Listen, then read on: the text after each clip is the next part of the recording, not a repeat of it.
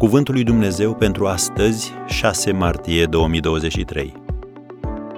Gânduri despre viața de apoi. Să izbăvească pe toți aceia care prin frica morții erau supuși robiei toată viața lor. Evrei 2, versetul 15. Iată un mare și important adevăr al Scripturii. Citez.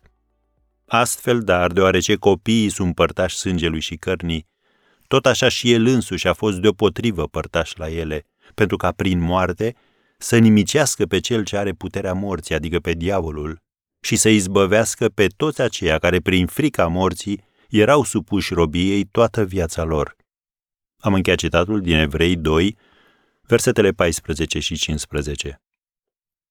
Teologul și istoricul luteran Adolf von Harnack a spus Mormântul lui Hristos a fost locul în care s-a născut convingerea indestructibilă că moartea a dispărut și că există viață veșnică.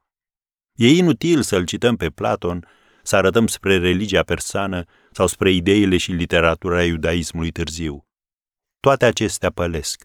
Însă certitudinea învierii și a vieții veșnice, care este strâns legată de mormântul din grădina lui Iosif, e vie și nu va pieri. Pe convingerea că Isus trăiește, ne întemeiem în continuare acea nădejde a cetățeniei noastre din cetatea eternă, care face ca viața noastră pământească să merite a fi trăită și acceptată.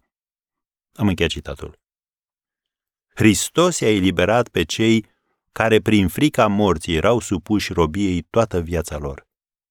Așadar, tu nu mai trebuie să te temi de moarte.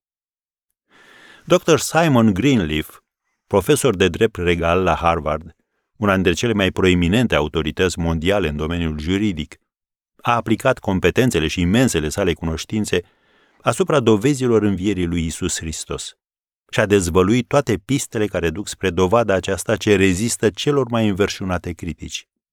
Greenleaf a ajuns la concluzia că dovezile sunt atât de numeroase și de puternice, încât în orice sală de judecată imparțială de pe pământ învierea ar fi proclamată ca adevăr istoric.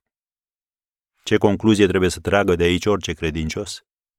Adevărul că învierea lui Hristos garantează învierea noastră.